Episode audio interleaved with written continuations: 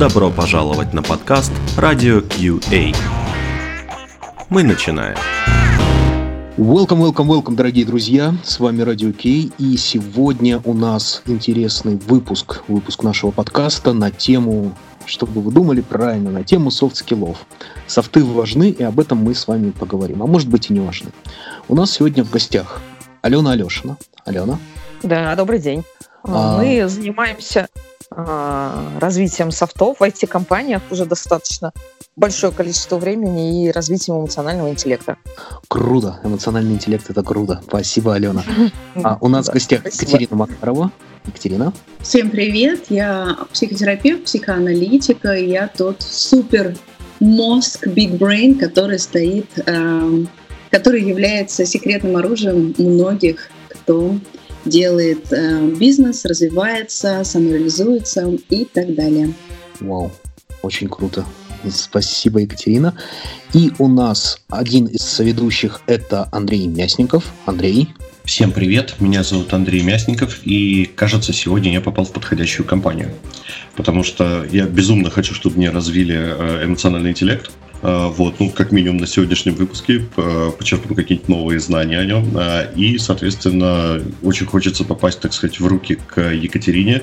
Вот, она, мне кажется, немножко поскромничала при представлении. Она еще все-таки психотерапевт, психоаналитик и председатель э, комитета по личной терапии и профессиональной психотерапевтической лиги. Причем все три последних слова, они с большой буквы. Вот, это важно. И опять же, повторюсь, мне кажется, я попал в подходящую компанию. Я Куалит э, в компании М3, э, известным это такими продуктами, как э, Море ТВ, не знаю, слышали, не слышали, онлайн-кинотеатр такой, делаем его. Вот. Ну и, конечно же, наш ведущий сегодня и наш главный первый пилот, это Сергей Отрощенков. Вот. Кому интересно, могут погуглить э, про него в интернетах. Сергей, по-моему, занимался и тестированием, и работой с людьми, по-моему, тоже как-то затрагивал эмоциональный интеллект. Сергей, ну, теперь, наверное, твоя очередь представиться. Андрей, спасибо большое. Я я даже лучше, чем ты меня представил, представиться, наверное, не смогу. Да, друзья, меня зовут Сергей Трощенков. Я из... Как всегда, мне, мне везет на выпуск. Я из солнечного города Санкт-Петербурга. Как бы это ни парадоксально не звучало. Но каждый наш выпуск, где участвую я, у нас солнечно. И давайте обсуждать, давайте говорить. И первое, что хотелось бы м, обсудить, о чем хотелось бы поговорить, это что же такое soft skill ы и что такое hard skill ы. Вообще, что это за понятие. Здесь я передаю слово нашим экспертам и буду признателен вам за вашу, ваши знания, вашу мудрость, ваш юмор. Ну, давай, наверное, я несколько слов скажу. Да, а, ну, такая традиционное такое понимание, что харды — это то, что обеспечивает нам профессию, да, наши профессиональные знания, то, что мне необходимо для того, чтобы выполнить свою, собственно, работу, да, функцию, можно выразиться так. Ну, то есть, если, например, я занимаюсь маркетингом, и много у меня входит задач, связанных с интернет-маркетингом, то мои э, харды связаны с тем, что я должна знать, как настроить таргет, например, да, или обладать какими-то, ну вот тоже техническими, можно сказать, знаниями.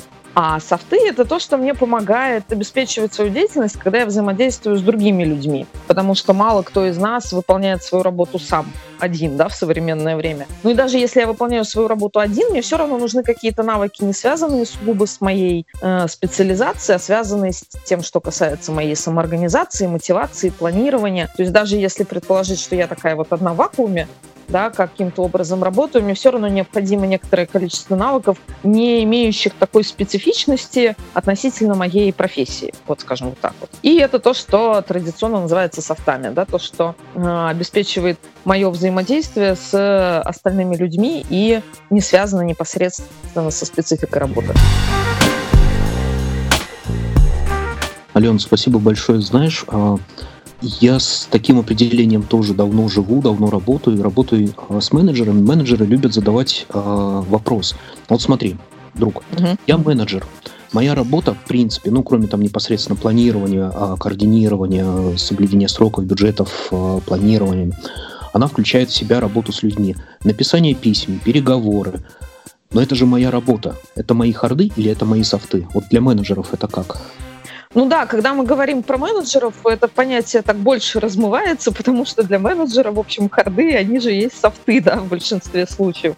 Ну, то есть, действительно, для руководителя практически э, перестает иметь значение э, да, его, его знание там, и специфика хардов. Он практически весь становится из, из одних софтов, можно так сказать. Да, поэтому это совершенно справедливый вопрос. По сути, вот для менеджера так и получается. Да, у него остаются одни софты со временем. Поэтому это, собственно, для айтишников, например, такая некоторая боль, потому что это та часть деятельности, которую они как раз меньше любят очень часто, да, а это начинает составлять э, основу их работы, да, 90% времени или больше.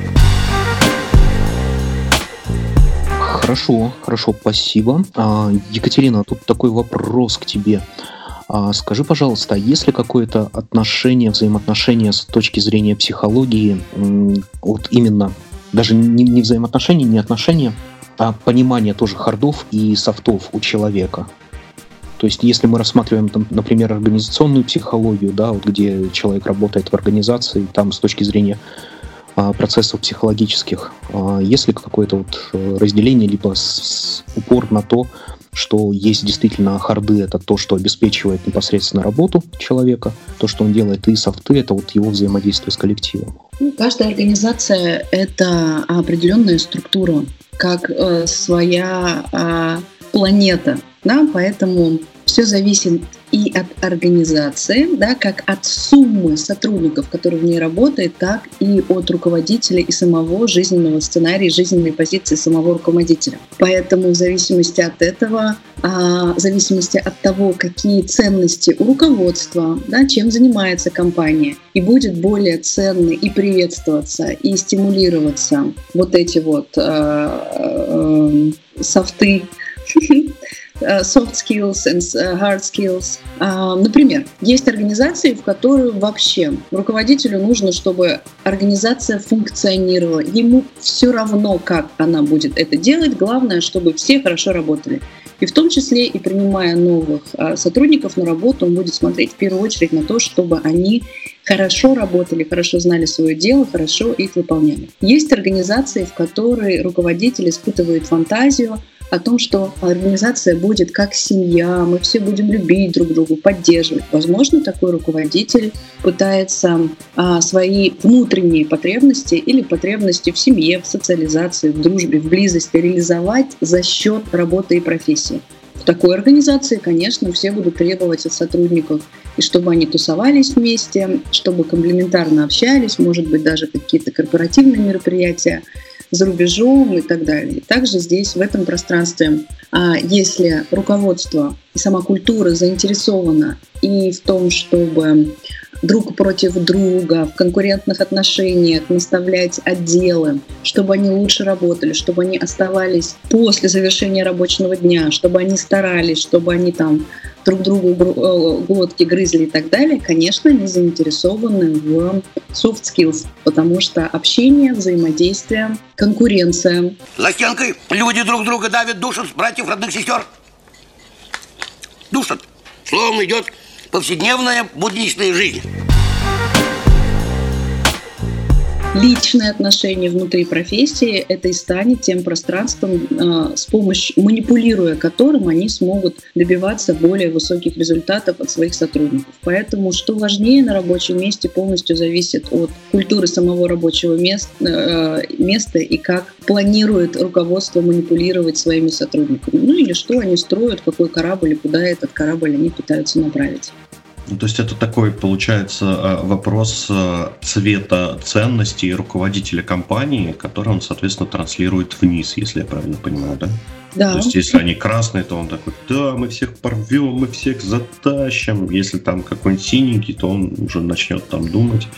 И остальные цвета, вот как раз то, о чем ты говорила, про семью, про комплементарное общение. Я сейчас как раз погуглил этот термин, и теперь могу его использовать. Вот. А, ну да, но в целом я на самом деле согласен. То есть э, есть э, такая штука, что, ну, как бы считается, да, что hard skill ам научить достаточно просто. Но если у человека нет soft skill ов для того, чтобы он работал в коллективе, то, ну, в общем-то, будет это очень проблематично а, развить, потому что, ну, там, условно говоря, да, если у меня есть чувак, который не очень хорошо общается, но при этом э, владеет SQL, опять же, условно, там, на уровне боженька, вот, и есть другой человек, который открыт к общению, который э, может э, что-то изучать и при этом э, достаточно, ну, вот просто, я понимаю, что в команду он впишется, конечно же, я предпочту второго человека. И, собственно, я вот так, э, недавно у меня там была беседа э, с парой HR э, по поводу того, как бы, ну, то есть, просто общались, как выбирать людей, как набирать в команду. Но что я сказал, что, ну, как бы, если мы говорим о джунах, то, ну, честно, я лучше возьму человека, у которого развит soft skills, а остальному мы уже научим. Ну, это же зависит э, и от пространства. А если бы у тебя был проект, в котором нужен был бы сотрудник, который где-то в тундре под землей сидит в землянке и там с какими-то файлами работает или что-то на месте контролирует. А он такой весельчак, которому нужно общаться и так далее. И ты просто понимаешь, что он через полгода ну, уже просто двинется и будет с белками э, строить отношения, болтать и так далее. А на эту должность нужен именно такой человек, который выдохнет и скажет, слава богу, никто меня не дергает, слава богу, тут во многих километрах вокруг никого нет, я могу спокойно сидеть, спокойно делать свою работу, мне здесь нравится, комфортно и так далее. Все же зависит от да, какое звено тебе нужно в твою систему. Да, абсолютно согласен. Э, ну, то есть есть э, потребность у команды в выполнении неких задач, точнее потребностью бизнеса. Я, соответственно, людьми эту потребность закрываю. Но понимаешь, тут какое дело? Про тундру это ты вот прямо сейчас ударила прям вот в точку и абсолютно точно, потому что я когда подбирал команду, я сформировал ее из того, что у нас будет хороший, клевый, дружный коллектив, который будет поддерживать друг друга и общаться друг с другом.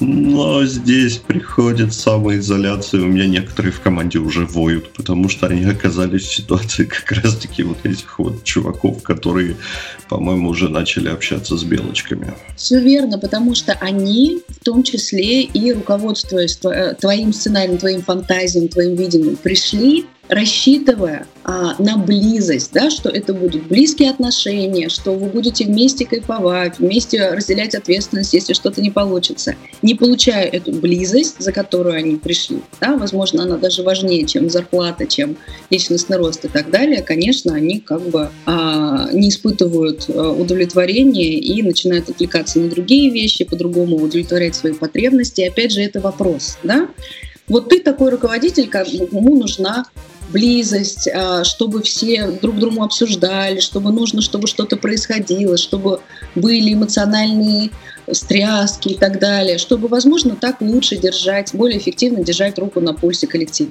В тот же самый момент, когда я, например, а, а, работаю над каким-то проектом и выбираю себе коллектив, я на мне это не нужно совершенно.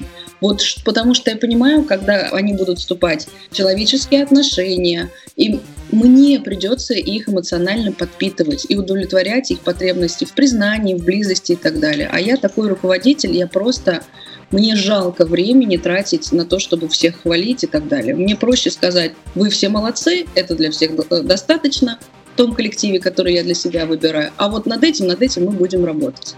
Да, и опять же, те люди, которые работают за идею, за большую идею, для того, чтобы там руководитель их оценил и выделил и так далее. Если у них в голове установка о том, что как бы они ни старались, все равно их не любят и недостаточно ценят, вы можете памятник им ставить каждый день. Они это не увидят, потому что они гуляют по своему волшебному лесу.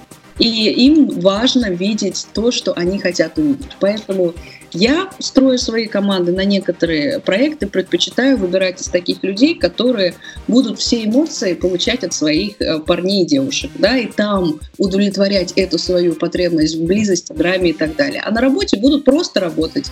И мы будем просто укладываться в рабочее время, и они не будут ожидать от меня, что я буду их любить, обижать или любить и обижать и так далее.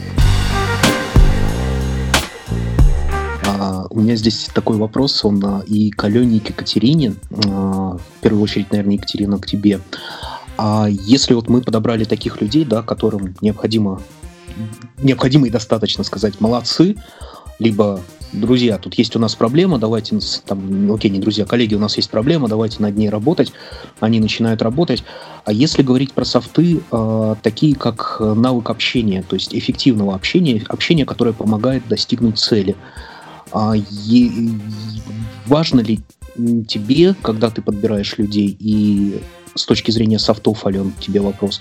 А вот как, когда ты, Екатерина, подбираешь людей, а, которым достаточно сказать, давай, хе-хей, побежали. Ну, я не говорю про эмоциональную вовлеченность людей, а, я не говорю про подпитку, про их ожидания, а говорю про такой более-менее утилитарный skill, как навык общения. Навык задавания вопросов, навык активного слушания. Важны ли тебе такие софты? Помогают ли они тебе в работе? Ну, я как представляю себе работу психолога, психотерапевта, навык слушания, активного слушания, это, ну, наверное, даже хардский для вас. Я, я бы, Алена, тебя попросила ответить на этот вопрос, и потом мы перейдем в вопрос про hard и soft скиллы у представителей помогающих профессий. Хорошо? Да, давай я начну. А, для меня вот, когда мы говорим про, про софты и, и про коммуникацию, да, я часто вижу, что люди, вот особенно для IT-отрасли это тоже характерно, а, что люди путают коммуникабельность и какую-то специфику темперамента, там особенности своего, а, своей личности и ну, как бы некоторые там утилитарные действительно навыки, как вот ты, Сереж, говоришь, просто умение задавать вопросы, условно, да. Потому что часто кажется, что если я сталкиваюсь с какими-то сложностями в коммуникации, то это, например, потому что я просто там, не знаю, интроверт, да, или э, просто я не такой общительный, или еще что-то, да, и э, это часто такой вопрос формулируется как дано или не дано, да, но некоторая такая как категоричность в этом. А э, то, что касается, если мы говорим именно про навыки, да, про, про навыки коммуникации именно как навыки, то это достаточно такая тоже технологичная вещь, потому что есть законы коммуникации, они логичны и понятны, они не очень сложные, но э, и, в общем, даже про большинство из них мы знаем, да, про то, что информация теряется при передаче про то, что все мы разные, все мы видим по-своему, да, что у всех разные картины мира. То есть это, в принципе, такое знание не сверхъестественное какое-то, да, доступное всем. И с точки зрения навыков, любой человек, имея там какую-то э, мотивацию развиваться в этой э, области, э, может это освоить и работать более эффективно, если ему нужно взаимодействовать с другими людьми. Да? И вне зависимости от того, является ли он по темпераменту каким-нибудь таким душкой и хочет близости, и хочет вот чего-то такого сердечного для себя, он может совершать те же самые ошибки коммуникативные, да, технологические, скажем так, э, как и человек, который больше закрыт или больше ориентирован на э, только на выполнение работы, а свои вот эмоциональные потребности, как говорит Екатерина, удовлетворяет в какой-то своей личной жизни, да, не в рабочем пространстве. И тот и другой могут совершать примерно одинаковые э, ошибки, одинаково не уметь слушать да, примерно. И тот, и другой могут освоить это на уровне навыка, если они поймут, что им нужно делать, и потренируются в этой сфере. Да, может быть, тому, кто э, больше, например, закрыт, придется приложить чуть больше усилий э, к этому. А может быть, наоборот, тот, который э, экстраверт-болтун такой, может быть, наоборот, ему будет сложнее услышать, потому что ему хочется больше говорить самому, например. То есть они оба могут столкнуться со сложностями, но просто некоторого разного характера, да, но и оба могут научиться. Научиться может любой, если он хочет, да, имеет к этому какое-то намерение. И в том числе, обратите внимание, ну, есть такое, а, такая позиция, что, ну, такое не очень красивое сравнение, конечно, но а, домашние животные, питомцы, в основном, конечно, собаки, часто похожи на своих хозяев.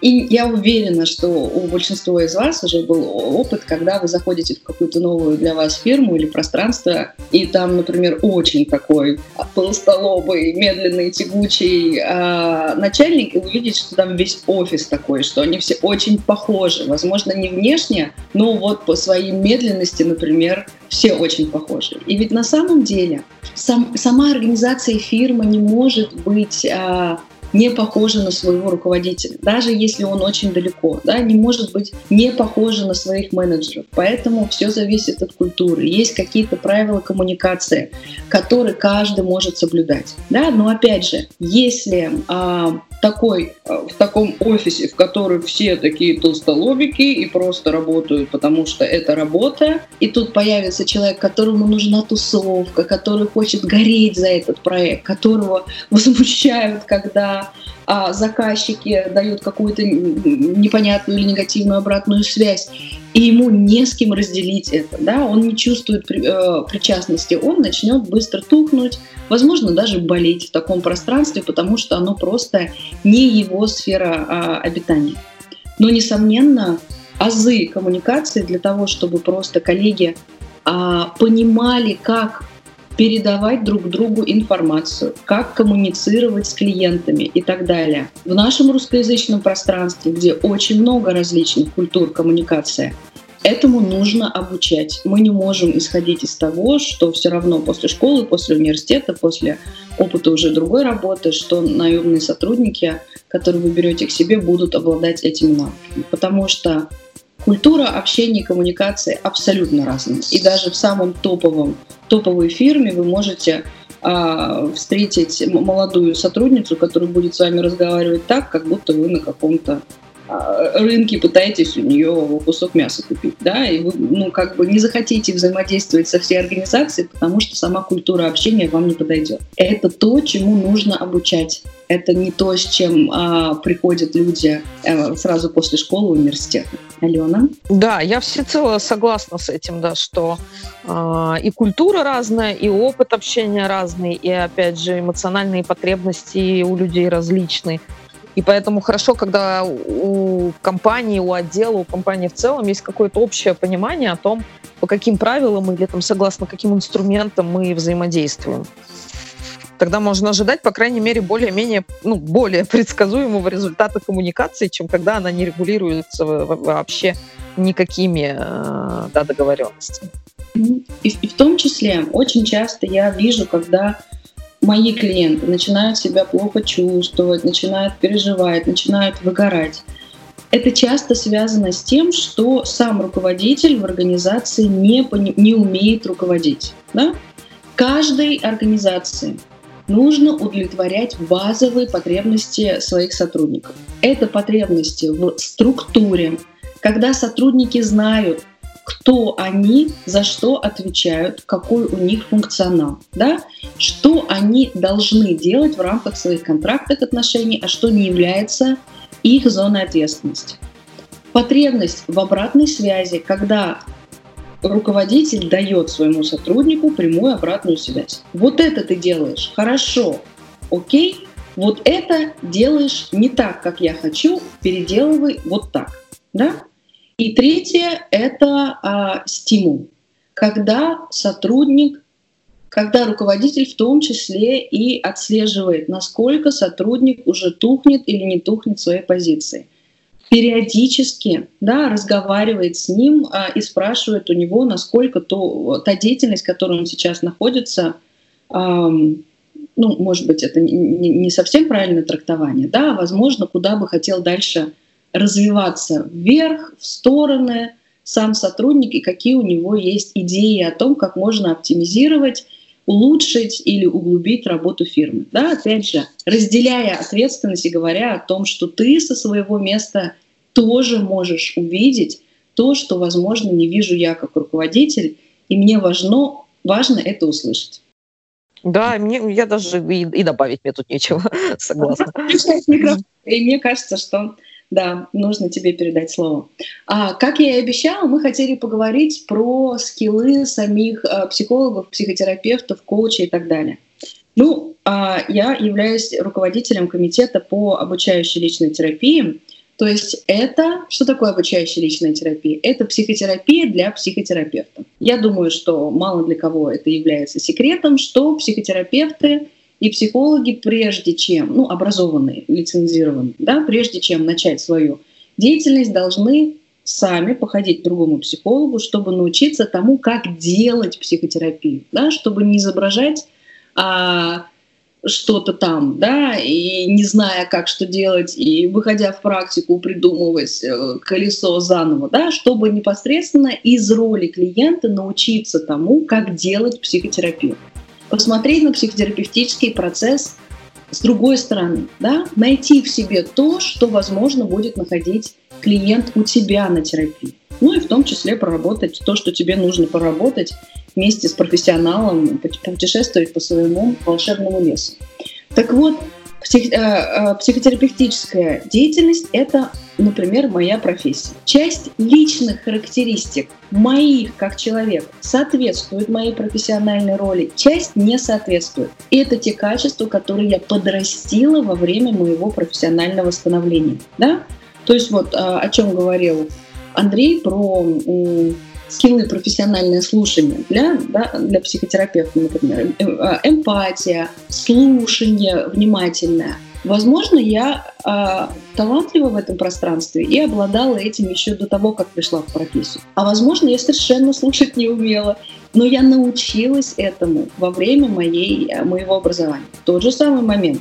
Если вне моего терапевтического кабинета мне захочет кто-то мало знакомый, мало мне приятный присесть мне на уши, я не буду его внимательно слушать, потому что я не на работе, и, возможно, внимательное слушание и не станет моим отличительным качеством а, за рамками моего психотерапевтического кабинета. Поэтому, несомненно, есть ряд навыков, которому представители консультирующих профессий должны обучиться, потому что это наше ремесло.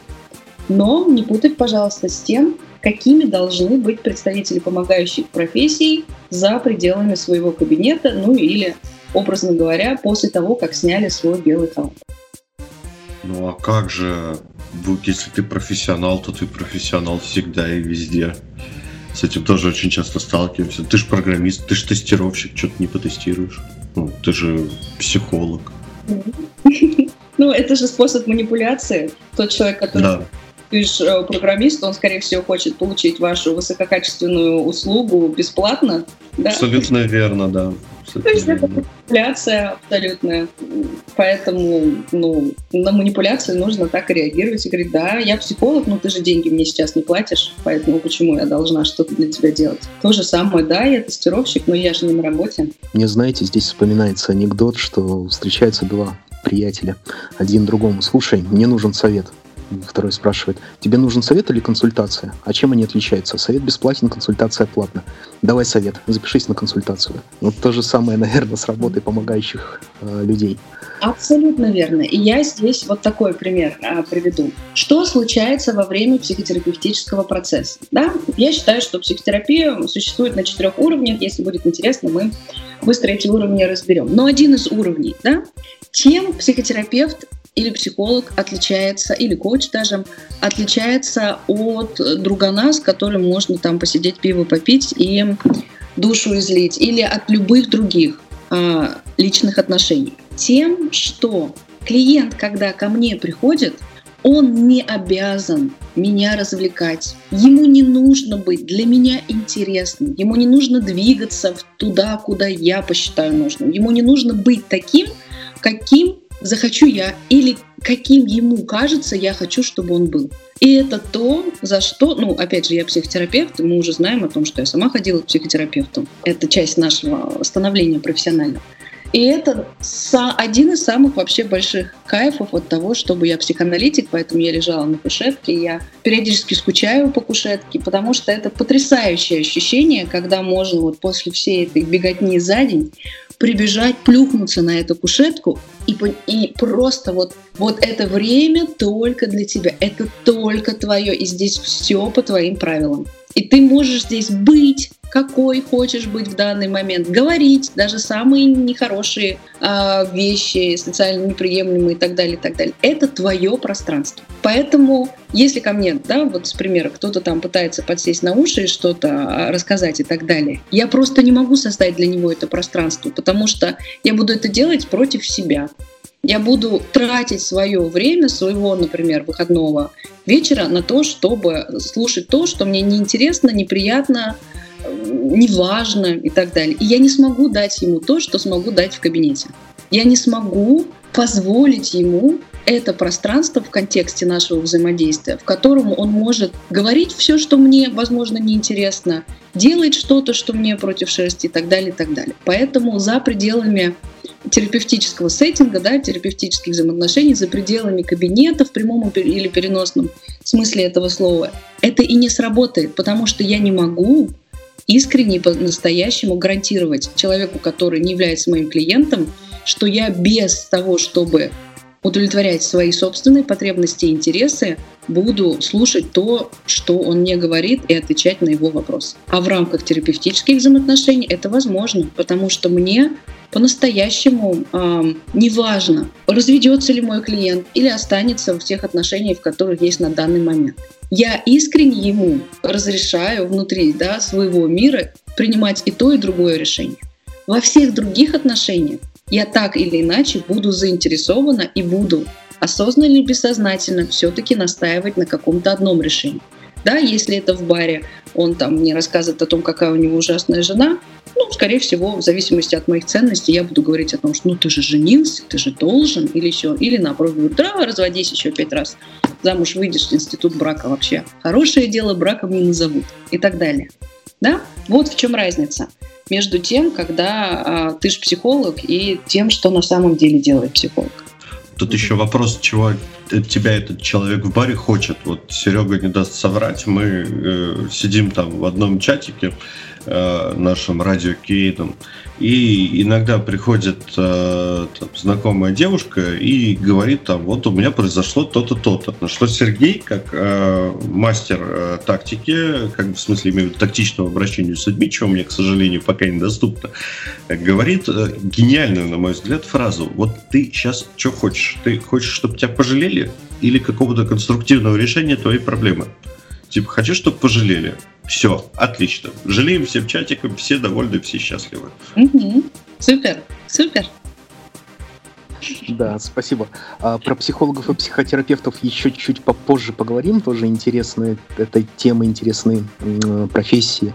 А сейчас я хотел бы чуть-чуть вернуться к софтам и поговорить про то, как мы понимаем, какие софт-скиллы нам надо прокачивать. То есть, окей, я пришел на новую работу, а, я начинаю работать, и как мне понять, что мне не хватает каких-то вот этих мягких навыков? Либо я руководитель, новый руководитель, пришел в новую команду, как мне понять, каких навыков мне не хватает, какие надо прокачивать? Здесь, Ален, я, наверное, сначала слово передам тебе. Слушай, ну, тут есть два разных э, подхода. Один такой классический, организационный, да, когда э, говорят, что надо провести какую-нибудь оценку, да, получить обратную связь, провести какие-нибудь специальные процедуры или тесты, часто ожидают люди, да, и э, тогда получить некоторый результат, профиль, что вот у меня хорошо, что у меня западает и что мне нужно, э, соответственно, исходя из этого развивать. Да, второй подход, которого мы предпочитаем придерживаться, может быть, отчасти потому, что мы как бы э, люди, которые занимаются развитием, а э, оценка и развитие — это немножко разные профили и личности, да, и философии, и ценности, опять же, взглядов на мир. Мы говорим, что ну, есть вещи, которые, очевидно, надо развивать всем, ну, например, те же самые коммуникативные навыки да, связанные с тем, что э, как бы, почему коммуникативные навыки надо развивать всем, да, потому что мы росли в такой культуре, тут опять же, да, возвращаясь э, к тому, о чем говорила Екатерина, где у нас было мало примеров хороших, конструктивных, ясных коммуникаций. Да, все-таки у нас и государство было с тоталитарной культурой, и э, в большинстве семей все-таки были те или иные нарушения коммуникаций да, очень много семей, в которых есть история зависимости и так далее. Да, в школе, в ВУЗе нас просто этому не обучали, если обучали, то очень академично. Да, вот у меня э, был курс там управления конфликтами, например, в ВУЗе. И это было конфликты, бывают такие, сякие. Э, вот поисследуем на примере каких-нибудь международных конфликтов, вот еще что-нибудь, а что мне конкретно делать со своим там парнем, да, если мы с ним не можем договориться, я не знаю, куда мы поедем в отпуск, то фиг знает, да, э, что делать непонятно. Поэтому, например, что касается там каких-то э, коммуникативных навыков, что касается того же самого эмоционального интеллекта, да, потому что, опять же, не уделялось э, этому внимания и развития, и как бы перешел, произошел такой, как бы вот э, для тех, кто сейчас там взрослый, да, 30 плюс-минус лет, мы как бы э, живем в разных, ну как это, жили в разных парадигмах. Да? У нас сначала воспитывались мы в парадигме скорее того, что эмоции надо подавлять, что надо держать себя в руках, надо быть сильным, сдержанным, каким-то таким, да, не очень проявлять свою эмоциональность, потому что это признак слабости, и, ну, вот, как-то так это выглядело для большинства людей. Да, сейчас мы оказались в ситуации, когда в каждом, э, не знаю, деловом СМИ, на каждом сайте написано, что эмоциональный интеллект входит в топ навыков, и всем нужно быть эмпатичными, всем нужно учиться как-то осознавать эмоции других и так далее. Да, и это некий такой э, другая совсем парадигма, в которой мы оказываемся. Да, и поэтому тоже э, нас никогда этому не учили, с нами про это в детстве и раньше не особо говорили, поэтому можно учить смело всех и э, не, не разбираться. Примерно то же самое с целеполаганием. Опять же, кто жил в тоталитарном государстве, у нас э, цели э, ставились государством, да, и никому не было интересно, чтобы люди развивали навыки своих постановки целей. То есть на самом деле, что касается софтов, все мы плюс-минус не очень-то имели возможность их развить до того, как пришли в компании или до того, как сами приняли решение пойти куда-то учиться. Поэтому можно выбрать для себя, что мне кажется более интересным, потому что где интерес, где мотивация, где любопытство, да, в этой теме легче прирастать. А потом уже, если мне захочется, я могу пройти какую-нибудь э, оценку, но уже когда у меня э, больше есть то, на что я могу опереться. Да, начинать вот в моем представлении имеет смысл либо ну, с таких с базовых вещей, либо с того, что наиболее любопытно, потому что это дает энергию да, к тому, чтобы осваивать что-то новое. Спасибо, Алена. А если мы рассматриваем вот э, может быть, да, даже и базовые вещи. Есть такая штука, как э, профиль компетенции эксперта, профиль компетенции uh-huh. профессионала. То есть это описание его хардов, которые он должен делать для того, чтобы соответствовать там, определенному уровню профессионализма, описание софтов. Предположим, что у нас такая компания, где у нас эти профили есть, но они, кстати, стали появляться и в IT-компаниях, разрабатывают профили специалистов который включает в себя и харды, и софты, и угу. не IT-компании тоже этим давно занимаются. Вот если у нас есть такой профиль, а, как мы можем померить да, а, себя, как мы можем померить наших сотрудников, если мы там руководители, а, где они по софтам находятся, по хардам, мне более-менее понятно. То есть человек делает А, Б, С, я это вижу, я это понимаю, там, если говорить про программистов, про тестировщиков, создает определенные артефакты, создает определенные документы, создает код, определенного качества, все супер. Это измеримо, это понятно. А вот с софтами угу. как померить? Слушай, ну, существуют разные процедуры оценки. Существует, например, такая штука, как assessment, да, когда люди выполняют какие-то задания под э, руководством специально обученных наблюдателей, которые понимают, да, что конкретно мы вкладываем там в ту или иную э, компетенцию, которая описана у нас в профиле, например, да, потому что еще часто э, какая-то компетенция существует, но она описана так, что никому не понятно вообще, о чем там идет речь. Такое, к сожалению, тоже часто случается, да, когда разрабатываются эти профили. Вот. Но если это сделано хорошо, и там описаны подробные индикаторы, именно какое поведение мы имеем в виду, то мы можем за этими индикаторами поведения наблюдать да, э, в специально организованных условиях, да, но это как бы не очень дешево. Ну или, например, я как руководитель, если у меня и прописана компетенция, что э, сотрудник я не знаю, что он делает, хорошо работает с жалобами клиентов, ну, допустим, да, или хорошо работает с внутренним заказчиком, что-то такое у меня описано. И под это прописаны конкретные поведенческие индикаторы, что он делает. Да, например, он э, там, применяет те же самые техники активного слушания, когда выясняет какой-нибудь э, запрос заказчика. Да, то это я могу посмотреть и сам да, соответствует он этим индикаторам или нет. Ну, другое дело, что именно вот э, компетенции с хорошо прописанными индикаторами – это достаточно большая редкость. Все равно это часто сформулировано очень общими словами, и тогда можно хотя бы для себя это как-то разложить. Ну, хорошо, вот что я имею в виду, да, под тем, что он э, хорошо выстраивает коммуникацию с заказчиком или с коллегами, да, что он конкретно должен делать. И тогда по конкретным вот этим вот э, пунктам уже можно как-то, ну, хотя бы субъективно оценить, да, если у нас нет бюджета, например, на то, чтобы провести какую-то профессиональную оценку. Окей, окей, спасибо. Екатерина?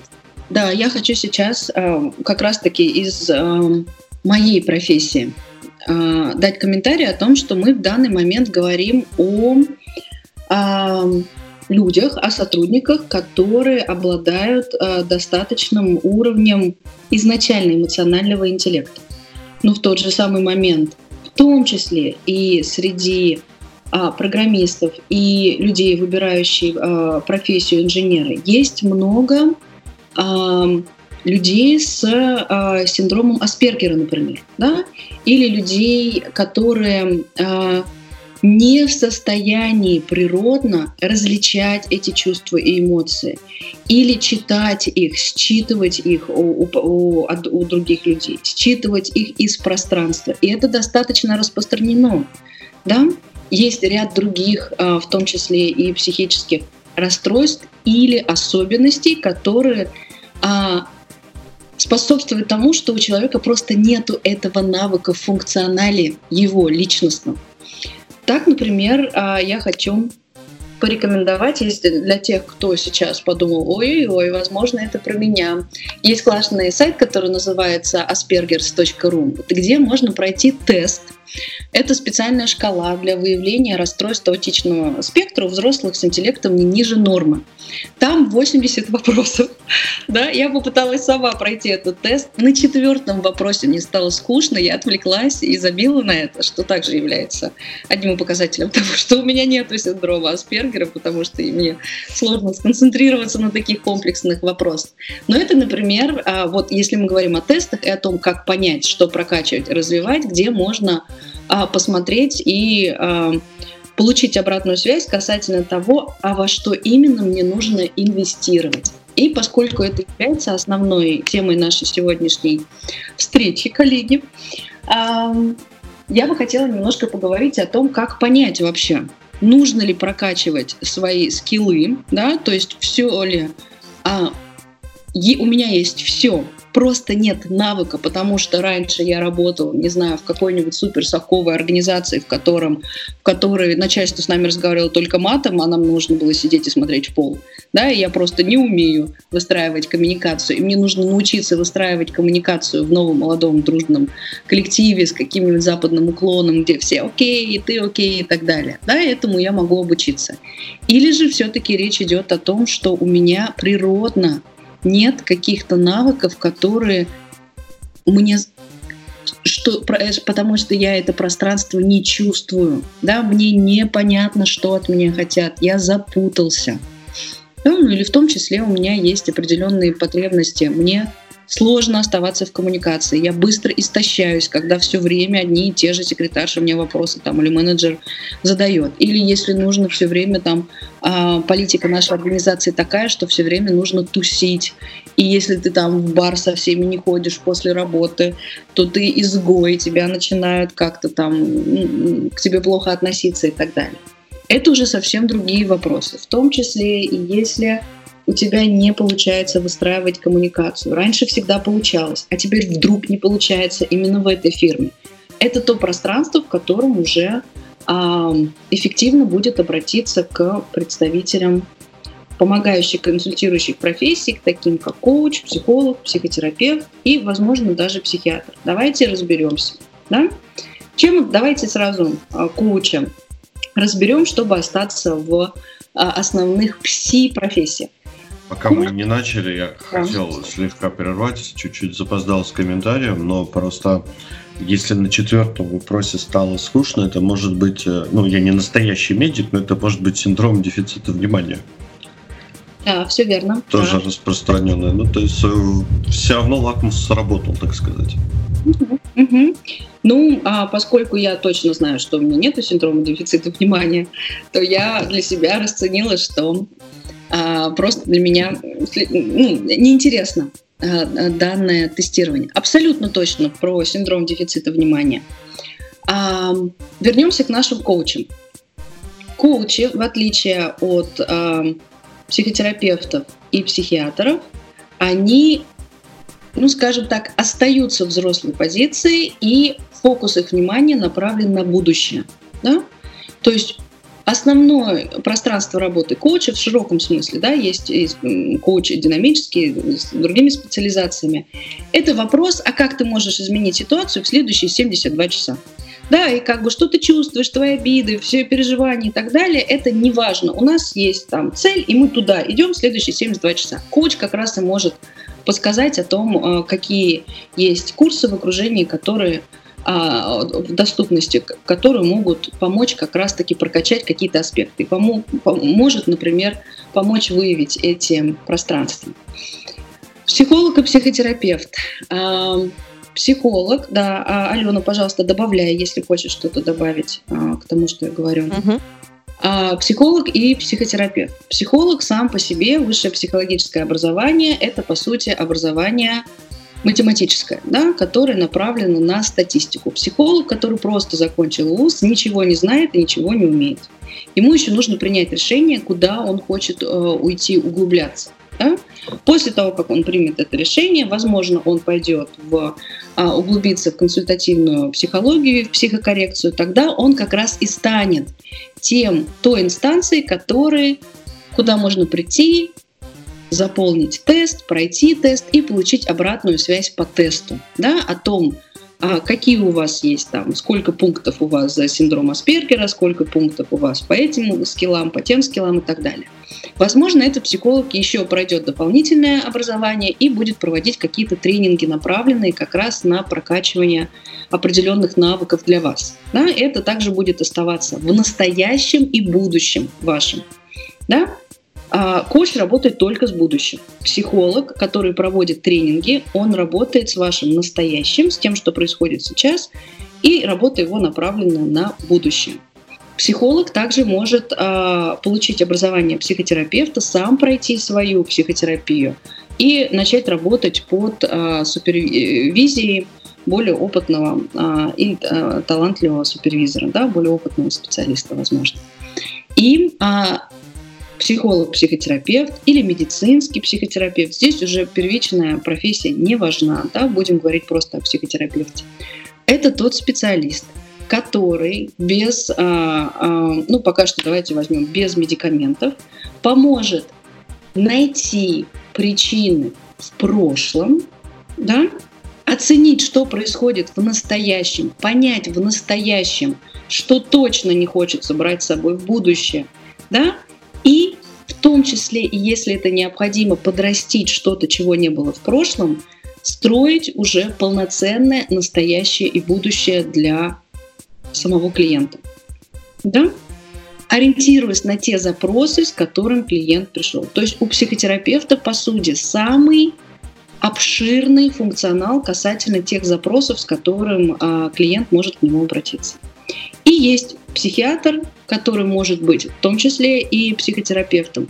Психиатр – это уже про физиологический, биологический аспект жизнедеятельности человека. Психиатр – это тот, который ставит диагнозы и выписывает э, психофармакологические медикаменты. Да? Психиатр может также обладать статусом психотерапевта и обладать психотерапевтическим образованием, но в 95% случаев коллега, который обладает а, медицинским статусом психиатра и психотерапевтом, он будет или выписывать вам таблетки и пошлет вас к другому психотерапевту, или он станет вашим психотерапевтом и порекомендует другого психиатра, который будет выписывать вам таблетки. Потому что совмещать эти две роли очень сложно. Да? В первую очередь это будет сложно для вас. Потому что если в рамках психотерапии какие-то вещи нужно, чтобы вы их пережили, прочувствовали, чтобы вы могли пойти дальше, то вы будете обижаться, почему вот чтобы я просто поспал, мне дали таблетку, а сейчас мне как бы таблетку не дают, а мне нужно по-настоящему страдать и переживать и ощущать себя, и это болезненно, почему никто не обезболивает, да? А без определенного, да, опять же, если это в рамках вашего запроса, без определенных ваших же процессов, да, как есть такая шутка, что на психотерапии все из материалов заказчика, а, ну, рост невозможен. Опять же, все зависит от вас, от того, куда вы целитесь, а, кем и каким вы хотите стать. Все, опять же, а не нужно, чтобы у вас была какая-то проблема для того, чтобы обратиться к, ну, психиатру, да, нужно, нужно, чтобы у вас была проблема. Но чтобы обратиться к коучу, психологу или психотерапевту, проблема вам никакая не нужна. Как сегодня я сказала во время нашего представления, что я тут супербрейн, э, секретное оружие многих. Многие сегодня, ну, в Москве, по крайней мере, да, приходят к психологу или психотерапевту или коучу, чтобы прокачать себя, чтобы максимум а, реализации получить из того, что кроется в вас самих. Да? В том числе, чтобы решить, чтобы повысить качество жизни своей, решив определенные вопросы. То есть не обязательно ждать, пока там наступит депрессия, или все вас бросят, и жена, и дети, и так далее, или когда вам там будет 70 лет – чтобы обратиться к психотерапевту. К психотерапевту и психологу можно обращаться за апгрейдом собственным. Да? К психиатру все-таки мы ходим, когда уже ну, что-то совсем не так, и когда, например, психологическое ваше состояние уже пошатнуло физи- физиологическое, когда вы так долго уже дома грустите, что и сон пропал, и аппетит и так далее, тогда, конечно, работа возможна только в паре, и психиатру нужно будет сделать что-то, чтобы просто, ну, как бы ваше состояние поправить до того уровня, на котором вы сможете вообще услышать и себя, и психотерапевта, и прожить а, весь психотерапевтический процесс. Вот такое различие между этими четырьмя профессиями. Как же выбирать себе психолога или психотерапевта? это все равно, что на Тиндере. Да, и первичное интервью психотерапевтом также похоже на первое свидание, во время которого каждый из вас вы знакомитесь, и каждый из вас принимает решение, насколько каждый из вас может себе представить а, работать да, с тем запросом, с которым вы пришли, с тем, что может вам именно данный психолог или психотерапевт предложить. Поэтому Учитывайте, если вы хотите обратиться, подумайте о том, имейте в виду, что это нормально сходить к нескольким профессионалам, да, почувствовать себя, почувствовать пространство и после этого выбрать того, у кого вы чувствуете себя лучше всего и кому вы готовы доверить свой запрос и довериться сами. А выбирать специалиста лучше всего э, на профессиональных сайтах, смотреть на фотографии, читать, чем они занимаются. Ну, ну, а если у вас есть такая потребность, узнайте у них, какое у них образование, если это не прописано в, информации, а также был ли у них свой опыт личной терапии и э, супервизии. Ну, скорее всего, у большинства все-таки был. И идите на пару, потому что эффективность психотерапии на 30% зависит от качества вашего союза, да, от того, насколько вы как люди друг другу подходите, вы и ваш психотерапевт. Ну, раз уж я сказала 30%, то расскажу про остальные проценты. 15% эффективности вашей психотерапии зависит от уровня профессионализма, отличной проработанности и качества работы вашего специалиста, да, самого психотерапевта или психолога. Всего 15%. 40% зависит от, от вас, от того, насколько вы замотивированы и насколько вы ресурсны как личность. И 15% зависит от вашей веры и веры вашего специалиста в то, что псих, психотерапия в вашем союзе будет эффективна. Но по большому счету, да, сколько психологов нужно, чтобы закрутить лампочку? Один, если лампочка этого хочет вы идете на личность и должны чувствовать себя достаточно комфортно с тем человеком, с которым вы входите в эти профессиональные взаимоотношения.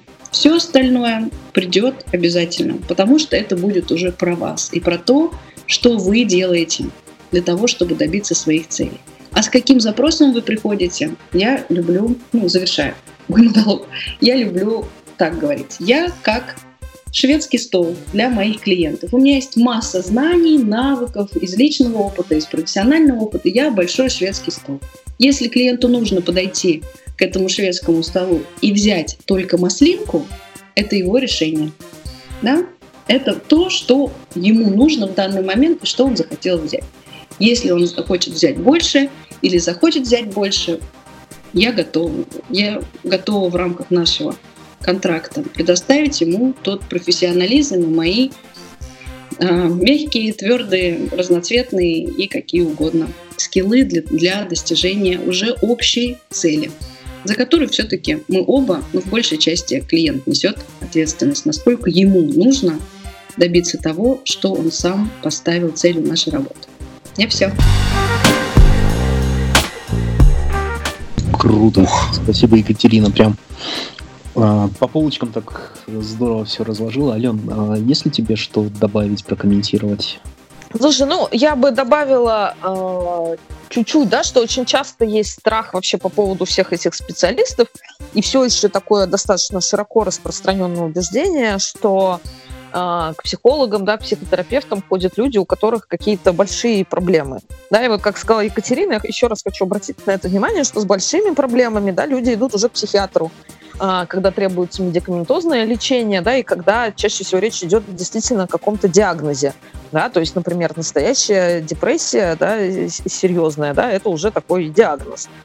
А при этом у нас может быть масса э, всяческих разных да, затыков, сложностей, трудностей, переживаний, э, кризисов э, в личной жизни, в рабочей жизни, то же самое выгорание, да, все что угодно – по поводу чего совершенно нормально обратиться за профессиональной помощью. Конечно, есть вероятность, что э, человек сможет справиться и сам, жизнь его поучит, да, или еще как-то. Но э, хорошая профессиональная помощь помогает, во-первых, быстрее осознавать, что с тобой происходит самому. Это все-таки сделать сложно. Да, есть психологические защиты, есть привычные шаблоны мышления, да, и работа со специалистом помогает лучше вообще понять, что происходит, да, приобрести такой более широкий взгляд и получить больше ресурсов. Да, у нас очень много ресурсов э, ну, психики расходуются на те же самые на психологические защиты, на то, чтобы не встречаться с какими-то неприятными переживаниями, на какие-то внутренние запреты и так далее. Когда мы вот эту работу психологическую производим, то у нас освобождается много энергии, силы, мы можем легче, радостнее, веселее да, двигаться к тем целям, задачам, желаниям, к которым мы двигаться хотим. Да, и просто качество жизни повышать быстрее и раньше, да, не дожидаясь, когда уже там бабахнет чем-нибудь серьезным, и я потащусь к специалисту, потому что уже все, помогите, да, э, потому что я вообще с этим не справляюсь, да, вот лучше не, не доводить до такого состояния, сейчас все больше и больше, да, хорошая терапия становится частью, в общем, нормальной жизни, так же, как там ЗОЖ, э, спортзал, фитнес, там еще что-нибудь, да, бассейн. И, как бы я забочусь о своем теле, я забочусь о своей психике, да, это совершенно э, нормальная часть э, жизни. Вот. И э, что касается выбора специалиста, и тоже такого частого стереотипа, с которым люди есть, что психолог как-то объяснит мне, как жить. Да, вот все, кто не, не психиатры, во-первых, не ставят никаких диагнозов, да, ничего не говорят, нормальный ты или ненормальный, ты для них априори нормальный, да, а, и э, не дают никаких советов и оценок твоих действий. Да, то есть ты приходишь, э, они не говорят тебе как тоже, что там разводись или не разводись, да, вот в твоей ситуации будет сделано правильно или неправильно. Они не говорят, что а, ты поступил неправильно, например, или то, что ты чувствуешь неправильно. Потому что, к сожалению, э, очень разное есть образование в этой сфере, очень разные люди. И вот если вы столкнулись с тем, что специалист э, напрямую, например, как-то оценивает ваши чувства, ну, например, вы рассказываете, что вы долго переживаете после э, какого-нибудь разрыва отношений, например, и психолог говорит вам, что уже давно пора перестать, да, и вы должны чувствовать себя хорошо и прекрасно, и вообще поди, как бы, развлеки себя как-нибудь, да, то это я-я, и уходите от такого специалиста, да, он не должен давать никаких оценок, он должен помогать вам э, разобраться с теми чувствами, которые у вас есть, да, они не могут быть там правильные или неправильные, они по факту есть, да, и мы работаем с тем, что есть в наличии. Я, к сожалению, довольно много историй знаю так вот по работе, ну и просто в, там, в личном окружении часто сталкиваюсь, когда люди рассказывают о каких-то таких инцидентах, да, поэтому вот э, вопрос про, например, опыт личной терапии и личной супервизии, вот Екатерина так оптимистично сказала, что у большинства есть, но мне кажется, он должен быть одним из ключевых да, потому что как вы сами прорабатывали э, себя, да, какой у вас опыт своей терапии, и как вы продолжаете это делать, какая у вас есть супервизия, потому что это именно то, что э, помогает э, человеку оставаться максимально нейтральным и безоценочным в этой работе. Да, поэтому вот я бы рекомендовала спрашивать про это. И с химией я полностью согласна, вот, что э, важно выбирать того, кто откликнется там, по текстам, по видео. Сейчас очень много контента есть у э, специалистов, да, пишут в соцсетях. Э, можно посмотреть и почувствовать, да, насколько мне близко то, как этот человек говорит, в какой манере, да, какой, э, не знаю, какая у него мимика. Это все может оказаться очень важным. Да, Алена, супер, спасибо, абсолютно согласна. О чем это, да? Это про нашу многовековую мудрость. Мы же себе также партнеров выбираем, да? Мозг э, анализирует, просто вдыхая аромат другого человека за 15 секунд. Вообще нужно нам от него детей рожать или нужно быстро убегать и так далее, и так далее. То же самое и в терапевтическом процессе. Вам ваша мудрость подскажет, кто вам нужен, какой человек как ресурс нужен в данный момент. И, Алена, классно ты начала говорить, с какими запросами обращаться. И я здесь хочу добавить. Это абсолютно точно про современного человека. И, например, если вы чувствуете, что у вас просто вот накопилось, и что вы начали выливать помои ваши внутренние на своих близких людей, вы совсем не хотите быть токсичным в этих отношениях, тогда можно идти к специалисту, да, и нужно. Это может стать для вас тем пространством, в котором вы будете избавляться от тех чувств, которые вы не хотите, чтобы переливались в ваши личные отношения или вообще с ними не хотите а, ходить вокруг. Второй Ой, важный можно, это... Можно 5 копеечек ставлю, пока не ушли. А, здесь очень метко и правильно было сказано про многовековую мудрость, но, к сожалению, все это очень сильно перекрывается полувековой глупостью.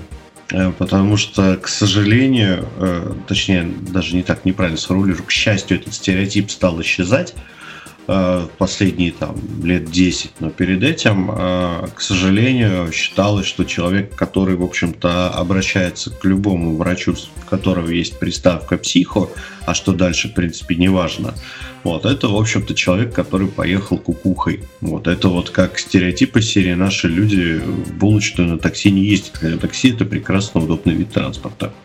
Вот, мне из родителей очень долго этот стереотип пришлось выводить, чтобы они такси пользовались. Ну, не в этом суть, это просто аналогия. Вот. И считалось, что, в общем-то, если я поеду, если я пойду там куда-нибудь к какому-нибудь психотерапевту, психиатру, там, психологу, кому бы то ни было еще, в общем-то, считалось, что это человек, в общем-то, с проблемами с головой и так далее и тому подобное. Очень дурацкий стереотип, навязанный нам, ну, не знаю, каким-то более старшим поколением или старшими поколениями или предыдущим предыдущей страной, если так можно выразиться. Я очень рад, что он исчезает, и я хочу сказать отдельное вам спасибо нашим гостям за то, что вы э, этот э, дурацкий миф и стереотип продолжаете развенчивать, и что действительно подтвердить, что да, если возникает какая-то проблема, всегда есть специалист, который может ее решить. И в этом нет ничего такого, что ты обратишься за помощью. Абсолютно точно. И это как раз вот о том, что я следующее хотела сказать. Как классно сказала... И, извини, что прервал. Да, как классно сказала одна моя клиентка о том, что а, борясь, она работает на а, ну, Bloomberg, да, Bloomberg большой, скажем, скажу. А, и она, как раз у нас была дискуссия о стереотипах в большой компании, и она говорит, конечно, вы можете держаться за свои стереотипы, но когда появится, э, извините, молодая 25-летняя сучка в твоей команде, в которой ты уже работаешь три года, и ты будешь просто с открытым ртом смотреть ей в спину, как она тебя обставляет и движется с огромной скоростью по карьерной лестнице, и когда ты врубишься о том, что у нее за спиной стоит эксперт, который помогает ей анализировать все отношения в команде и двигаться со скоростью ракеты вперед, давая тому, а, кому нужно в данный момент то, что ему нужно в данный момент, да, тогда ты откажешься от всех своих заморочек и пойдешь к психотерапевту, который сможет для тебя сделать то же самое. Да? Это про профессиональную экспертность. Можно пробовать худеть миллион лет и ничего не добиться, похерить огромное количество денег, энергии и навсегда забить на себя. Да, можно пойти к хорошему диетологу, который просто знает, как именно тебе достичь своей цели. Да, то же самое с фитнес-тренером, то же самое с психотерапевтом. Можно не ломать себе голову, чего хочет моя подруга, да, и что ей не так, а просто обратиться вместе или по отдельности к специалисту и быстро за свой счет во всем этом разобраться. Ну и, конечно, это про своего игрока. Да, особенно если там и теща давит, и это давит, это давит, и ничего не понятно, и ты весь потерялся. Психотерапевт, психолог — это всегда по-настоящему свой игрок. И если вы там биг босс и не можете доверять никому, это то пространство, в котором вы сможете доверять и получить поддержку. Более того, еще и такую поддержку, которая не скажет, не, я не в настроении, нет, сегодня или на этой неделе я тебе помогать не буду, с которым у вас контракт. И вне зависимости от того, каким унылым и неунылым вы были на прошлой сессии, следующая сессия будет, и вам будет оказана та поддержка и будут даны те подсказки, если это ваш запрос, да, если вы хотите, например, получить а, обратную связь на то, как вы ведете себя в команде и что можно еще сделать. Да, это не совет вам а, разводиться или оставаться в семье, а, менять работу, не менять работу, а это незаинтересованная обратная связь, зеркальное отражение – ну, с минимальным искажением, да, искажение всегда будет, того, где вы находитесь, что вы делаете и к чему это приводит в данный момент, исходя из того, что вы, чем вы уже поделились. Да? То есть это свой игрок в команде, игрок невидимого фронта, который может, если да, мы говорим о том, что не нужно, чтобы была проблема, нужно, чтобы вы хотели из точки А попасть в точку Б, улучшить качество своей жизни, отказаться от чего-то, да, или просто понять, как можно делать по-другому. Это один из самых э, частых вопросов сейчас у клиентов. О, а что так можно было? Да, но находясь в своем мире, мы не можем каких-то вещей увидеть, потому что мы поглощены. Психолог, психотерапевт может быть тем, кто даст вам этот новый заряд на то, чтобы понять о том, что а я буду ездить в булочную на такси, да, я вообще а вообще я еще и сделаю гибрид булочный и такси, и это будет такси, в которой будет пекарня, и она будет меня довозить работы, и там бизнес построю, и еще и там, пока я еду, круассаны печь, и я буду пить кофе и есть круассаны из булочной в такси. И стану миллионером с этой классной идеей. Не благодарите, эту идею можно использовать. Спасибо. Все слышали? Можно использовать. Круто, спасибо. Процентов. Коллеги, да, мы поговорили, знаете, а, я в менеджменте сталкивался с такой мантрой, ну, в менеджменте много таких а, забавных штук, описывающих несколькими словами суть работы менеджера, а, с такой мантрой, что сотрудника надо если сотрудник не справляется, не делает работу, его надо учить, потом, если не получилось, его надо лечить, если не получилось, его надо казнить. Ну, казнить в том смысле, что э, расставаться с этим сотрудником. Вот мы с вами поговорили про э, лечение, стадию лечения. Я хотел бы сейчас поговорить про стадию обучения.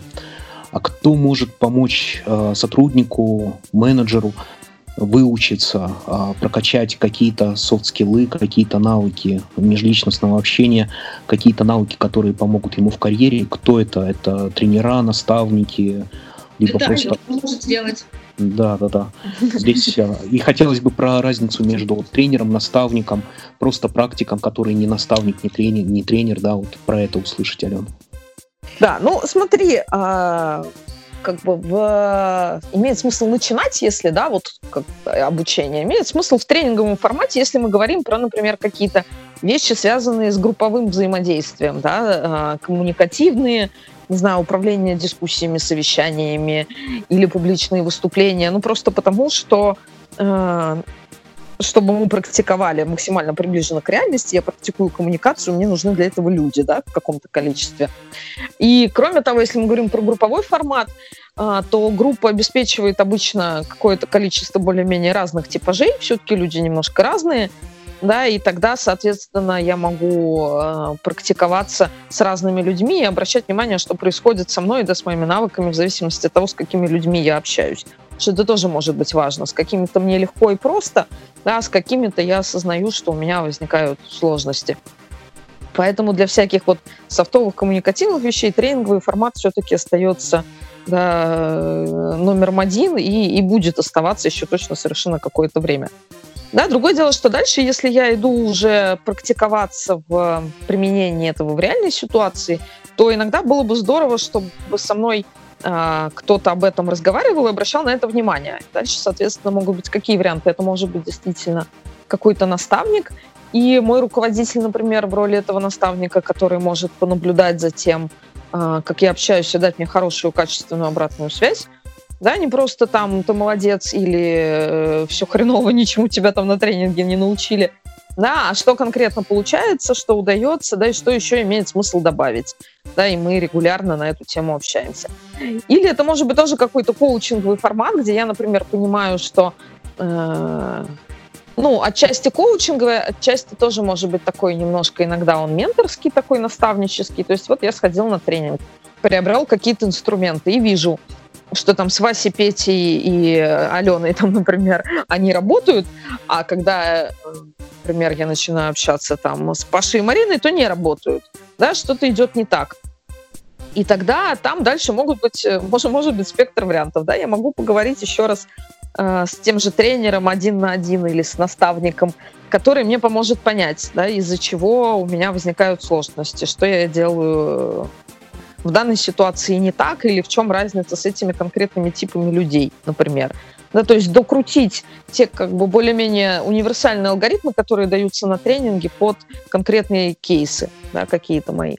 А, может быть, мне нужно поговорить а, с коучем, потому что то, что давали на тренинге, не совсем подходит под мою какую-то личную, ну, мне нужно докрутить это под мою личную специфику темперамента, опять же, да, или под специфику тех людей, да, и там нет, может не быть никаких универсальных алгоритмов, как вот на тренинге, а может быть, мне нужно именно, чтобы мне помогли подумать, да, там, например, какой-то сложный человек, какой-нибудь э, очень специфический заказчик, у него есть много каких-то особенностей, да, и мне нужно... Никто не знает его лучше, чем я, поэтому никто не может мне дать никакой хороший совет в этом смысле, да, как-то помочь. Но коуч может помочь мне подумать и, э, опять же, расширить сферу своего сознания и расширить сферу своего творчества, да, придумать какие-то идеи, что можно с ним э, еще попробовать делать по-другому. Например, а может быть, когда я понимаю, что затык не в специфике того человека, а со мной происходит что-то странное, и это как раз уже тогда запрос к психологу, ну, например, э, с каким-то человеком, например, он там, старше меня по возрасту существенно, я вдруг э, те самые навыки, которые вроде как у меня есть, да, начинаю терять и начинаю как-то теряться, мямлить, и вообще чувствую, что я как-то стремительно э, теряю в годах, да, и чувствую себя там уже, я не знаю, маленькой девочкой, которая разговаривает с большим дядей, и как-то вот вдруг вся моя уверенность куда-то подевалась да, или э, я начинаю разговаривать э, с клиентом про скидки или про какие-нибудь условия, там, или я сотрудник разговариваю со своим руководителем про премию, например, или э, свой оклад, да, и вдруг начинаю тоже чувствовать себя вот как-то вот очень, очень неуверенно и очень растерянно. Это тоже может быть поводом для того, чтобы пойти на консультацию уже на психологическую, потому что э, моя какая-то личная история, мои, может быть, какие-то прошлые травмы, отношения со статусными людьми и взрослыми, либо в семье, либо в школе, в детском саду, да, может быть, все что угодно, влияют на то, что, например, когда я начинаю говорить с людьми э, старше меня по статусу или э, выше меня по возрасту, да, там достаточно существенно, я вдруг начинаю чувствовать себя вот такой вот э, юной, да, и неуверенной, и забываю все свои навыки, да, ну, то есть последовательность примерно такая, да, и если повторить, то сначала тренинг, да, тренинг, на котором я могу получить какие-то инструменты и попробовать.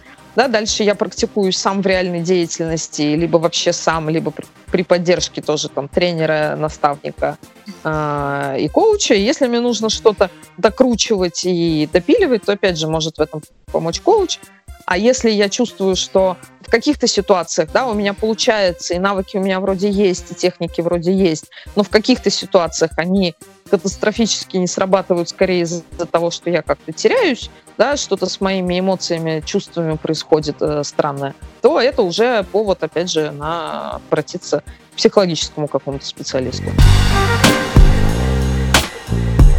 Спасибо, Ален. А, и тоже такой вопрос э, в первую очередь тебе, так как ты как э, тренер, да, тренер настав, тренер, а, работаешь с инженерами, можешь рассказать вот э, с твоей точки зрения, да, с точки зрения наблюдения, какие софты чаще всего страдают у инженеров и у инженерных э, линейных руководителей?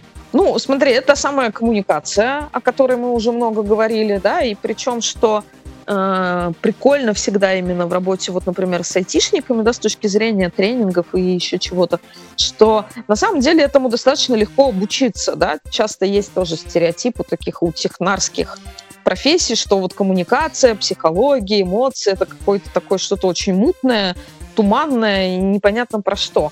Но там на самом деле тоже есть вполне себе э, логичные законы, алгоритмы, да, какие-то э, понятные инструменты, да, и иногда простой, ну, я не знаю, простой чек-лист какой-нибудь, который помогает тебе да, там, понять, из-за чего возникает сложность, помогает очень сильно прирасти в эффективности. Ну, вот простой пример совершенно тоже э, с тренинга. Руководитель рассказывает, что у него сотрудник как бы не особо интеллектуально одаренный, скажем так, да, потому что вот э, ему, когда нужно э, освоить некоторую новую область компетенции, то есть ему нужно решить проблему, для этого ему нужно освоить новую область компетентности, да, то, что он про что еще не знал. И руководитель ему говорит, ну иди как бы вникни в эту.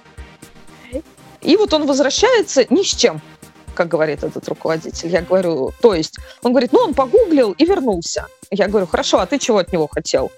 Он говорит, ну я хотел, чтобы он разобрался и вернулся с решениями. То есть освоил Нет, эту тему, как-то обучился, посмотрел прошу прощения, ролики. что перерываю, но это mm-hmm. уже немного другой вопрос. Это вопрос, э, э, собственно, передачи, ну, умение делегировать задачу и умение закрепления ответственности за сотрудником. Значит, он сам плохо поставил задачу, не закрепил ответственность и, собственно, процедуру контроля не назначил. Ну, то есть данной конкретной ситуации с сотрудником, который пошел, поискал, и, ну, то есть ему, наверное, и поставили задачу, пойди посмотри, что там, но он пошел, посмотрел, что там. Definition of done нет, процедуры контроля нет, ответственность не закреплена. Корпоративное кидо. А, то есть ему сказали, иди посмотри, он пошел, посмотрел. Ну, какой запрос, такой ответ. Да, но как раз тут ситуация, когда в компании не существует а никаких регламентов, а для самого руководителя, например, а, как бы он говорит, ну я же ему сказал, типа вникни и в его квартире мира вникни, что он должен вернуться с решениями, да, то есть это такая чисто коммуникативная в данном случае история, даже не регламентная, потому что, ну, в этой конкретной компании им там до регламентов еще всяких э, жить и жить. Да, они как раз очень технарские, и вот для этого технаря было большим откровением, что э, ему вообще-то нужно сформулировать какие-то конкретные э, пожелания к этому сотруднику, да, и тогда велика вероятность, что не сотрудник, да, дебил, а как бы, что он, они просто по-разному поняли э, задачу. Да, то есть, когда люди начинают понимать, из-за чего это происходит, потому что часто для нас э, это выглядит как то, что ну, он придурок какой-то, да, он не понимает очевидных вещей, он странный, он делает не то, о чем я его прошу. А, почему, говорят руководители, а, вроде бы даже бы я как-то, мне казалось, объяснил ему задачу, а он все равно сделал по-своему. Да, все это в основном в сфере коммуникации, а, в том, как мы общаемся, да, в том, что когда сотрудник сказал, ага, согласен, сделаю так, он искренне при этом согласился, да, он согласен будет делать так. Или он согласился из вежливости, потому что я на него очень активно давил, да, как руководитель, что ему надо сделать именно вот таким вот это образом. Он сказал, М, ну ладно, да, а потом пошел и почему-то не делает, потому что на самом деле он не согласен, и я это никак не проверил. Да, для всего этого есть. Угу. Минуточку да, да, да. пиара как раз, да. Я вот э, как раз вот про все это буду рассказывать на грядущей Squid Days, который у нас осенью будет, про делегирование и все прочее. Вот, но в данной ситуации, мне кажется, простите, что дураки оба. Ну или никто не дурак, как это принято, скорее всего, как они посчитали. Вот, э, слушай, такой вопрос, я вот прерву тебя, на самом деле просто готов слушать бесконечно, но у нас таймлайн, к сожалению, не резиновый. Вот, а, и тут с нами вроде как Екатерина еще прощается даже. Да, Ирине не надо убегать. Я хотел э, дать возможность какие-то напутственные слова, Екатерине, тебе сказать. Потом мы дальше уже перейдем к вопросам, тогда с Аленой поговорим. Угу. Ну, я на самом деле не знаю, что еще, кроме классной бизнес-модели про пекарню в такси я могу вам дать. Но в любом случае, это ваше решение а, держаться за стереотипы и тем самым испытывать близость и объединяться с консервативными родственниками или а, ну, считать, что как бы привычные способы поведения это ваше все, это ваша мудрость, или принимать новые решения, открывать для себя новые пространства, экспериментировать и вкладываться в себя. Потому что в наше время, когда никто не знает, что будет через год, через месяц или даже завтра, да, учитывая пандемию и так далее, вкладываться в себя и прокачивать себя – это единственный капитал, который вы не растеряете. Спасибо. Я побежала прокачивать свои материнские скиллы с детьми. Всем Екатерина, спасибо большое. Спасибо. Вот, Ален, слушай, к тебе такой вопрос. А, в общем-то, на мой взгляд, а, очень важный. А, и, наверное, для меня и для многих моих сотрудников я такой встречал. Для себя его сформулировал так. Что делать, если коллектив молодой и дружный, а я нет? Э, ну, то есть, как бы я прекрасно выполняю свою работу, я действительно там хочу работать в коллективе, но мне как бы вот в кайф пересекаться с ними там условно с 9 до 6. Да, и я готов это все отрабатывать, работать, меня устраивают задачи, мы дружим с начальством, все такое. Но от меня требуют какого-то там еж, там, не знаю, ежемесячное посещение бара, например, да, я понимаю, что это социально приемлемо, но вот не хочется. Ну, типа, я бы лучше вот там за компом посидел или книжку почитал. Или они там куда-то выбираются, и частью нормальной корпоративной культуры считается там пойти, например, куда-нибудь на байдарок там, да, условно говоря, в, там на байдарках в лес, простите меня. Вот. А я там сижу, мне там, не знаю, опять же, попрограммировать хочется, что-нибудь поучить. Вот что, как, как можно выйти. Причем компания, ну, я не против этих людей, я не против этой компании. Ну, разумеется, речь идет сейчас не про меня. Вот, э, я так условно примериваю на себя это, ну, вот, проецирую. Вот, э, что делать, что подкачать, как быть? Потому что я несколько раз сталкивался с таким, и люди, может быть, и хотели бы остаться в компании, но они не знали, что делать в этой ситуации. Для меня это тоже вопрос коммуникации, да, что делать mm-hmm. это в большинстве случаев э, прокачивать коммуникацию, потому что э, это зона, да, ну некоторого как бы несогласия, условно говоря, моего с, тем, с теми, кто от меня этого хочет. И об этом важно говорить в первую очередь, да, потому что как мы чаще всего поступаем, да, говорить на эту тему как-то мы не очень умеем, и часто страшно, Поэтому я либо, значит, думаю, ну, блин, ладно, да, и тащусь на байдарках в лес, там вот в бары, и как бы, ну, терплю, да, или потом, ну, под ближайшим благовидным предлогом как-то, да, увиливаю. Да, либо, либо вот, ну, тоже нахожу какие-то способы увиливать, либо потом просто, да, ухожу. Говорю, все, слушайте, хватит, да, как бы хорошая была компания, но ваши все бары и байдарки достали меня, да, что-то мне с вами не по пути. Uh-huh. Вот. А можно про это разговаривать, да, говорить, что, слушай, мои интересы, вот я лучше пошел бы, да, за компом посидел, код бы пописал, чем вот это вот делать а там твои или, ну, или чьи, да, там руководители интересы или коллег, кто что от меня хочет. Да, и мы можем вырабатывать какие-то по этому поводу договоренности. А, ну, например, там, чтобы для меня это конкретно пожелание было реже да, или э, чтобы мои интересы тоже в этом как-то учитывались. То есть я, например, э, пойду, но могу уйти через 10 минут, и никто не будет мне там говорить, да стой, не уходи, да побудь еще, да чего ты, да посиди. Ну, например, да.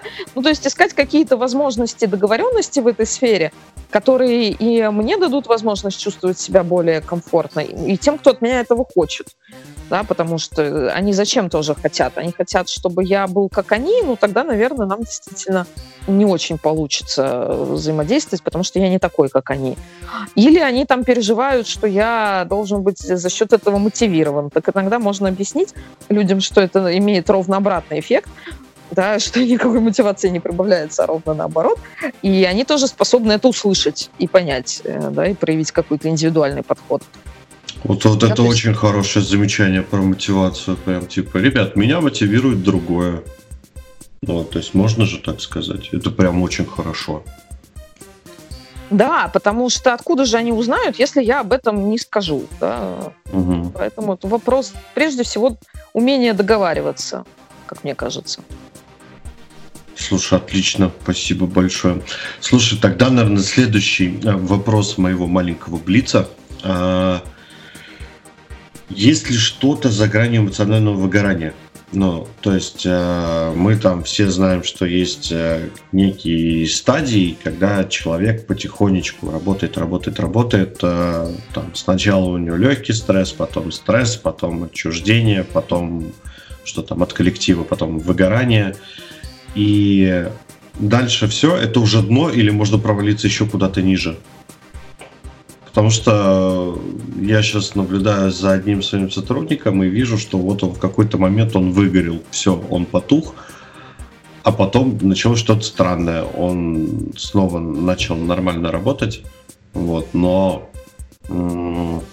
как-то, в общем-то, не похоже, чтобы он выкарабкался из этого эмоционального выгорания. И, насколько я знаю, выбираются из него достаточно долго и напряжно, вот, а здесь там буквально пара дней прошло, вот, и я хочу понять, что происходит, может быть, ты мне дашь совет, подскажешь как-нибудь. Ну, тут, конечно, давать совет сложно какой-то. Ну да, да ну, вот. хотя бы свою Но... точку зрения. А, ну, как это может выглядеть, да? Иногда для самого человека или со стороны, да, мы называем выгоранием то, что, ну, как бы строго, строго выгоранием еще не является.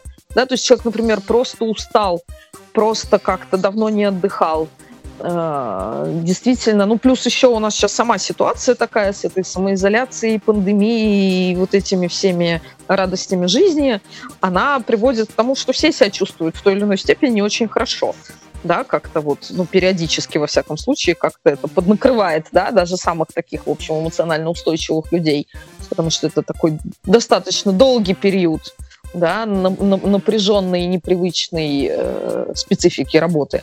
Да, поэтому как, какие да могут быть варианты? Может быть, как бы самый хороший вариант, да, условно говоря, э, человек э, нашел возможность как-то восстановиться, да, что-то для себя сделать. Я не знаю, может быть, у него было какое-то напряжение, не связанное с работой, что-то в личной жизни, какой-то личный кризис, да, и как-то вот э, тут он такой вот э, раз, и что-то поправилось, да, ну, не исключено, что и так может быть, да, а может быть, э, он изыскал, ну, наверное, это, к сожалению, более вероятный вариант, изыскал себе какие-то еще резервы, чтобы напрячься, потому что сказал себе, условно говоря, что так жить нельзя, да, ну вот почувствовал, что он сваливается вот в это вот как бы состояние такой, ну, мы часто как делаем, мы все говорим, соберись, да, соберите, соберите, соберите, тряпка, ну, да, делать что-нибудь.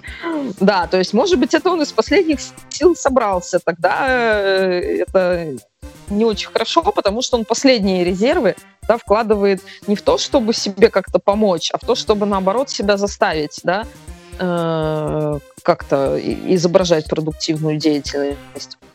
Потому что самое неприятное во всех этих э, вопросах выгорания, да, и депрессивных всяких состояний, и кризиса, это признать, что я, собственно, не справляюсь. Да, что я нахожусь в каком-то таком состоянии, когда мне реально очень плохо.